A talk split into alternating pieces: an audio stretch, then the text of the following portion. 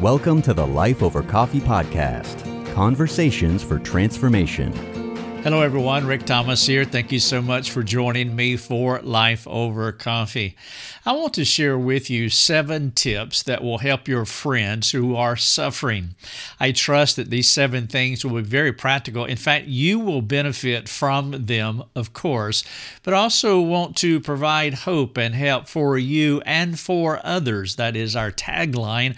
And so I trust that you will take these 7 tips, and as you engage your friends who are going through situational difficulties, relational problems, things that are happening to them, I trust that you will be able to serve them well with these 7 tips that I'm going to give you. Before I get into it, though, I want to share some exciting news from our ministry. We have just released our first topical course. This is something that has been on my heart for many years now. It was probably 13, 14 years ago when we started our mastermind training. That is our massive program that teaches people how to do discipleship or biblical counseling. It is a 2 to 4 year course, depending on the pace that you have. But I also wanted to create topical courses, just singular standalone courses that people could take at their leisure on a varied number of different topics, things that apply to our lives. And so I have just completed our first one, and it is on the universal condition of fear of man. All of us struggle with insecurity to varying degrees. Some people call it peer pressure. Others call it codependency. The Bible calls it fear of man, where we are managed by the unwanted opinions of other people. Now, that is an awful thing, and some people really struggle more than others. And so I wanted to create something that would be a super practical tool that someone can do all online at their own pace, and it would be very practical to help them to overcome this problem. Now, who is this course for? Well, I titled it No More Fear, Breaking Free from the Unwanted Opinions of Others, and it is for any counselor who's helping someone working through fear of man, any pastor, for anyone in your church or a small group leader. It's really for any Christian who struggles with insecurity, always concerned about what other people think about them. And so I trust that you would take this course. There's a link. Go to courses. It's in the navigation bar at lifeovercoffee.com.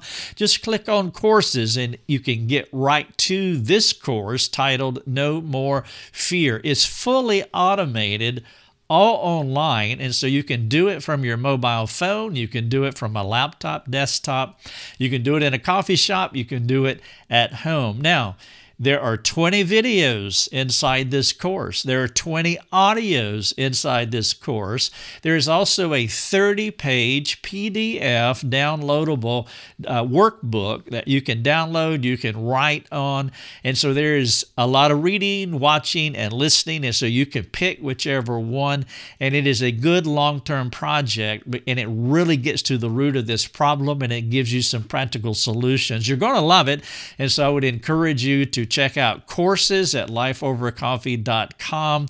No More Fear. Click on it. You can read all about it. And if you believe it's something for you, then just get it and do it. And that would be fantastic. All right. So I want to give you 7 tips to help your friends who are suffering. Sometimes the words we share with our hurting friends are not the best ones, albeit I realize we can say them unwittingly. And I have said many unwitting words to people that really weren't the best words at the moment of their suffering. In fact, I wish that I could actually rewrite many of the scenarios in my youthful, zealous Christian life when I had more words than wisdom. I call it my ready, fire, aim approach to helping people. Saying the wrong thing is easy. And that's why I want to share with you these 7 practical ideas to help you to navigate these challenging times with your suffering friends. And I trust that as you learn and practice these things, you will not succumb to unwise words or even inhibiting fear that prohibits redemptive communication. and your friends will appreciate your proactive care. And so it's not just saying the wrong thing. Sometimes many of us will succumb to the temptation of fear, and we will not insert ourselves in a situation and be a friend to someone who is struggling. Let me give you an illustration of what I mean. Funerals and weddings are some of the tensest and most self-aware public moments that we can have. My friend Eddie, we went to school together, to college together, back in the 80s. Still friends today, loving to pieces. He lives in Hattiesburg, Mississippi. And by the way, if you're ever in Hattiesburg, you need to go to Ward's Burgers and get the big one at Ward's Burgers. It comes with a glass frosty root beer, and it's the best hamburger ever made. And so if you're in or around Hattiesburg, Mississippi, make sure you drop by Ward's, and it will be a memorable experience. Eddie introduced me to Ward's, by the way, and every time in Hattiesburg, I try to stop by and get one of their fabulous hamburgers, and this promo is not paid for by Ward's, by the way. So anyway, Eddie was performing his first funeral, and this was back in the 80s. He was a young preacher boy who was nervous about what he needed to do for a grieving family. And so he did what we all do or would do. He led in prayer. And he said, "Father, it is so good for us to be here today." Now, that was a big oops.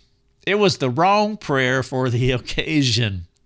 Eddie had pulled out his trusty "so good to be at our church meeting" prayer rather than his "don't say you're glad to be here" funeral prayer. Have you ever done that? When the time called for prayer number 32 and you whipped out prayer number 47, there was nothing more for Eddie to do but to keep on praying, heads down, eyes shut, hoping that he could stealthily switch prayer tracks to bless everyone at that funeral rather than leaving them in shock or possibly anger.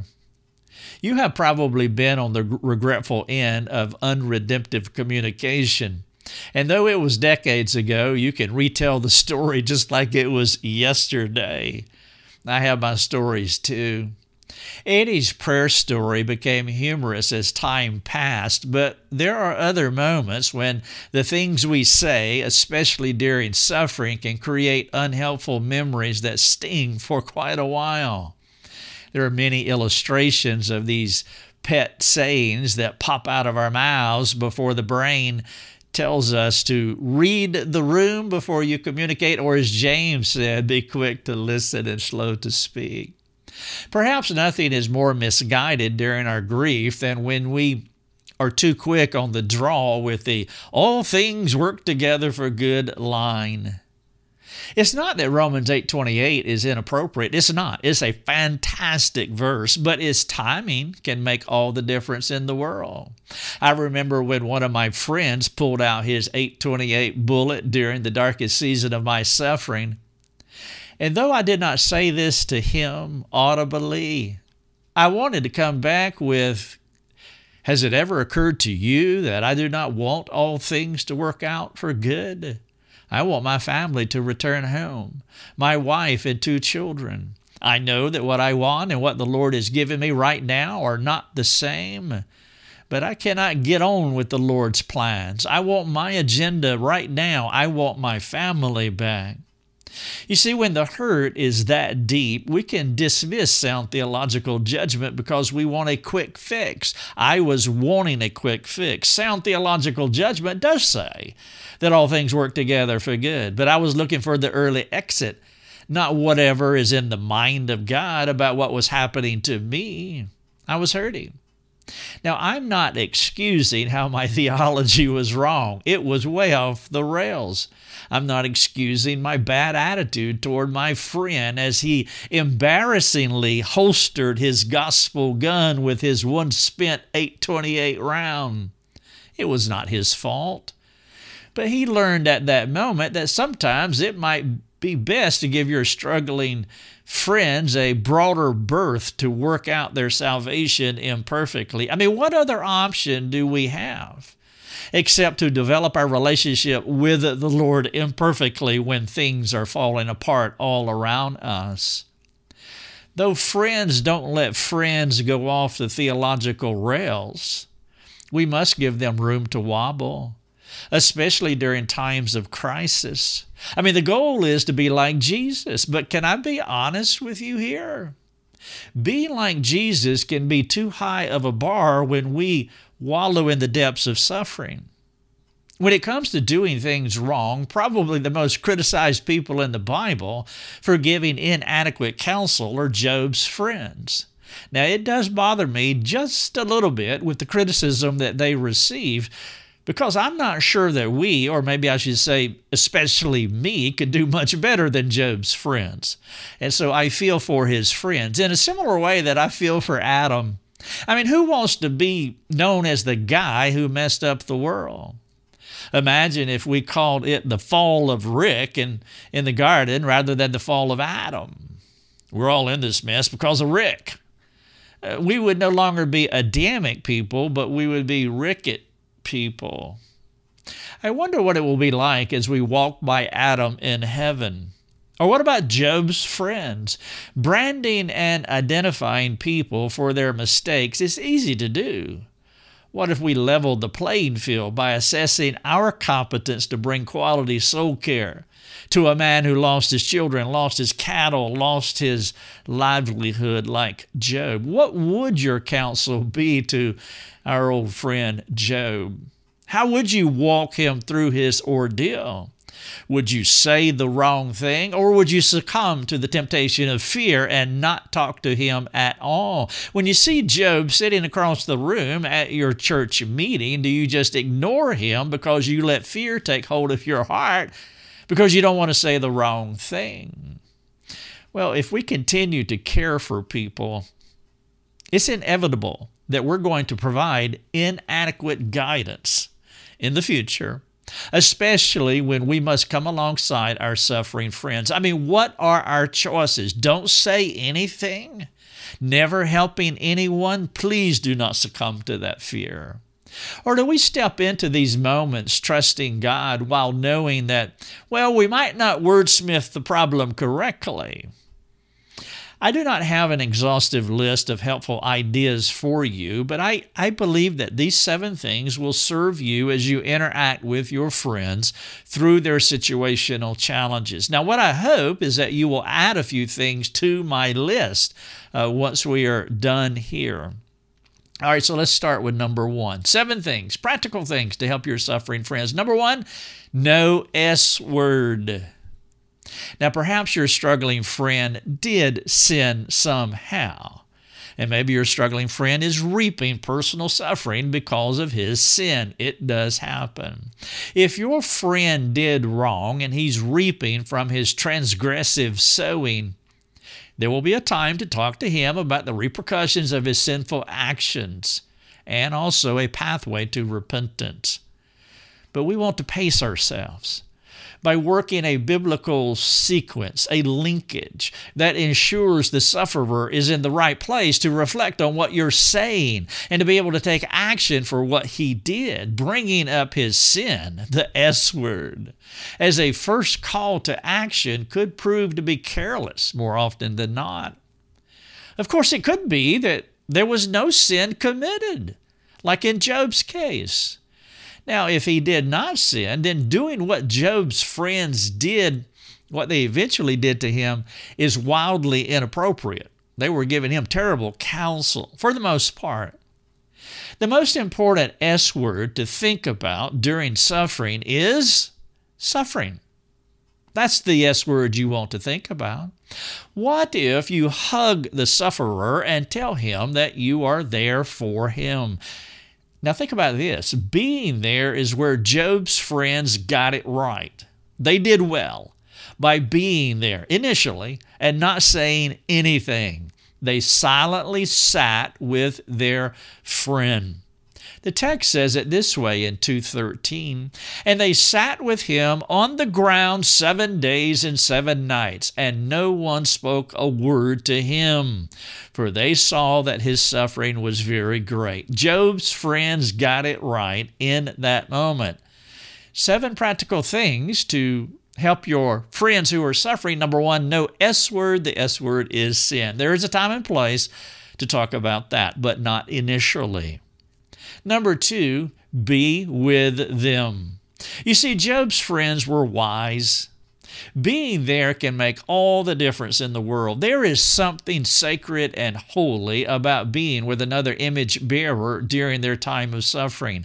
God with us. That's what we read in Matthew 1. By the way, in Genesis 39, it says that God was with Joseph. Now remember the context there. That is when Joseph was right at the height of his suffering down in Egypt. And the text says God was with Joseph. Those two words, with Joseph, are just absolutely profound. And God with us is a significant aspect of the gospel. It's something beautiful that we want to imitate with our suffering friends. Be with them. That's point number two. My friend Randy was Jesus to me just that way. The painful reality of what was happening was rolling over me as the bad news was rolling in. Late one night, Randy knocked on my door. He said he was not sure why he came other than the Lord placed me in his heart. He hardly said anything else to me that night. I was hysterical. Randy was quiet. And though it was 1988, I am still comforted by his presence that evening. It had to be an awful scene for him as I was pounding my fist against the brown paneled walls. He was on his knees pleading with the Lord, and I was walking around pleading, and let's just say I was pleading in a different kind of way. His approach was more sacred than what I was doing, though having him there did put a governor on my discombobulated heart and out-of-control tongue. Randy was with me, a stable and steady soul comforting a hysterical friend with his quiet presence. Point number one, no S word. Point number two, be with them. The third thing that you can use to help your suffering friends is, I'm going to call this story mappers. And what I mean by that, don't do that. Too often in our effort to relate to others, we begin telling them our stories. Let me tell you about my experience. Imagine sharing a wonderful memory with a friend, and in their desire to connect with you, they override your story, telling you about their fantastic experience. Let me tell you about my trip to Disney World. Well, you just quietly set aside whatever you are anxious to share, and you go ahead and make it all about them, since they are making it all about them. Now, there can be a place to connect to another person with your life's narrative, but it is more important to dive into their story and listening to their suffering, whatever it may be.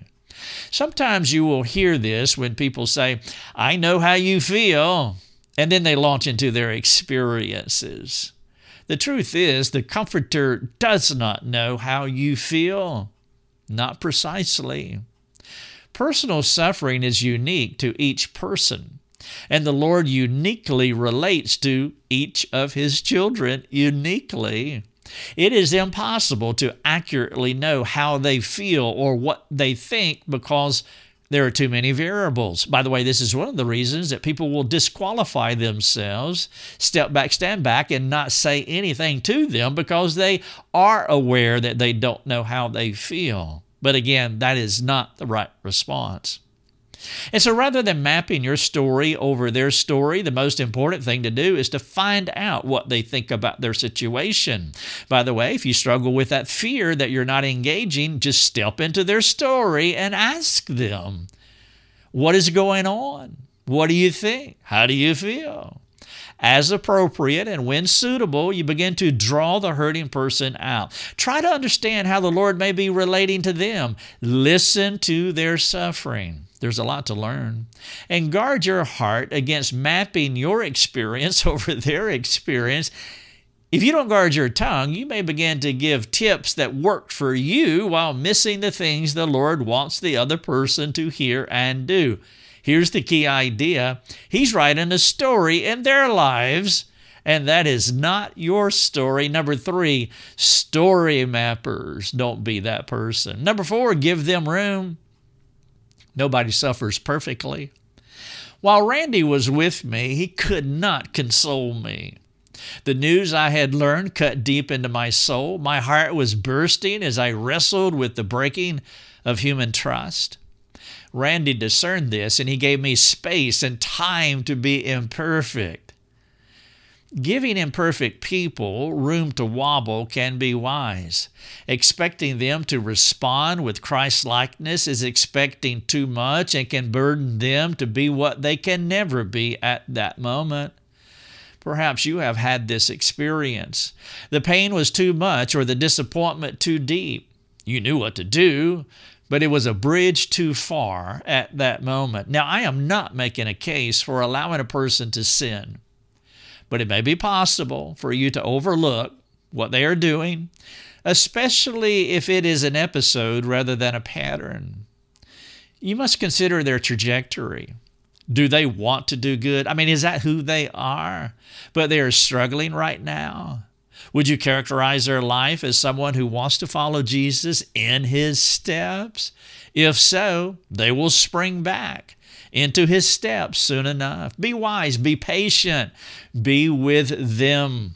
That horrible night was a unique one for me in 1988, and it has been many years since. And I have yet to walk through my house again, beating my fist into the walls again. Randy gave me room to wobble. Number 5, remind them of God. Now, hopefully you will have the opportunity to begin realigning their theology, especially their theology of suffering. Nobody wants to suffer, and everyone does, Christian and non-Christian. But the difference in how Christians suffer is that we suffer with hope. But hope seems to escape when the things are the darkest. And so carefully realigning the sufferer's heart to the light of the gospel is a gift that will set them on a new trajectory and teach them how to suffer well. If you know them and you're not planning on popping in and popping off with your 828 bullet, then do not refrain from giving them sound biblical wisdom like Romans 8:28 at the right time. You see, it's not that the text is wrong, but the timing could be. They must hear that our good Lord is sovereign and he is working good in their lives. Now, more than likely, your friend will already know this, though he may not have this at the top of his mind at the moment of his suffering as he is bottoming out.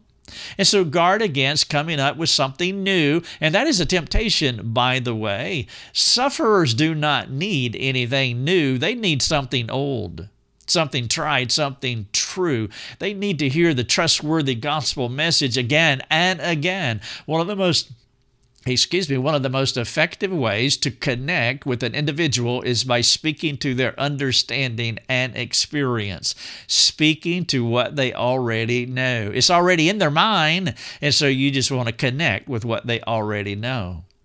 The Lord does not need our sophisticated theological nuance in a new way. Be plain, be clear, be simple. Tell them about God. That's number 5. Number 6, give them hope. God's word brings hope and help to the hurting soul. Talk to them plainly about the greatness of our God and the counterintuitiveness of his ways. By the way, it is rare for a suffering believer to say, wow, I've never heard that before. There are times when disciplers want to be new, creative, and inventive, as though they fear being redundant. I'm just giving them an unsophisticated, simple message about that guy who died on the cross 2,000 years ago. I mean, where's modernity? There's a new way. No, don't fall for that temptation, and don't fear being redundant, saying the same things to everyone they meet that's going through a crisis. That's okay. Imagine trying to create different ways to change a tire. The saying is, if it ain't broke, don't fix it. There's nothing broken about the gospel, and it doesn't need our fixing. We don't need to put a new and improved label, slap it on the side of it as though that's going to be better. No, we can't improve on the old gospel message. Don't fear being redundant. Tell them the old story in their new suffering. More than likely, they will say, "There is nothing you have told me that I did not already know." Praise God. I would hope that would be the case. Imagine how hard it would be if they told you, if you told them things about God that they did not know, tabula rasa, that there was a blank slate, that they had no idea about who God is. Well, in that case, you would have to build a theological foundation for them. You'd have to create a doctrinal construct for them to stand upon while caring for their soul at the same time. That is too arduous. And it's much more challenging than reminding Christians of truths they already had a familiarity with because of their former associations. And then finally, number 7, pray with them. Now, I know prayer is assumed, but you should not overlook it. You should not underrate it. It's not a tack on at the end of a meeting as though it was a routine Christian expectation. Prayer is the most powerful way to engage the sovereign Lord, the one who is behind all the sufferings that we experience. Now, prayer does many things. For example, it acknowledges that the Lord is Lord and we are not. But there must be more than knowing God is God, especially if the sufferer is broken but not humbled, for example. And there is a difference. Some people can be broken but not humbled. The broken person can sit in the dust of his catastrophe, acknowledging that God is God, while still relying on himself, while still trying to extricate himself through this mess in his own strength. But the humble person who is broken is different than the self-reliant broken person. He can sit in the same place, but humbly acknowledge his need for the Almighty. And as he prays, he takes action steps to that good end. And with that kind of humility comes empowering favor from the Lord.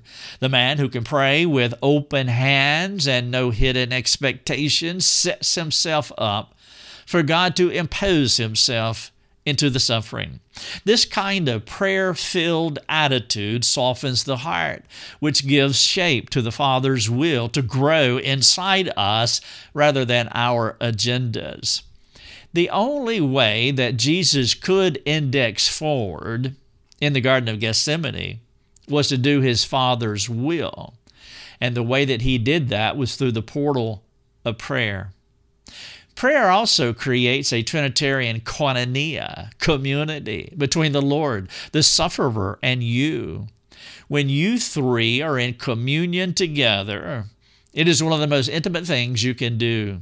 In addition, it's the only way that you and the sufferer can access God's strength for the moment.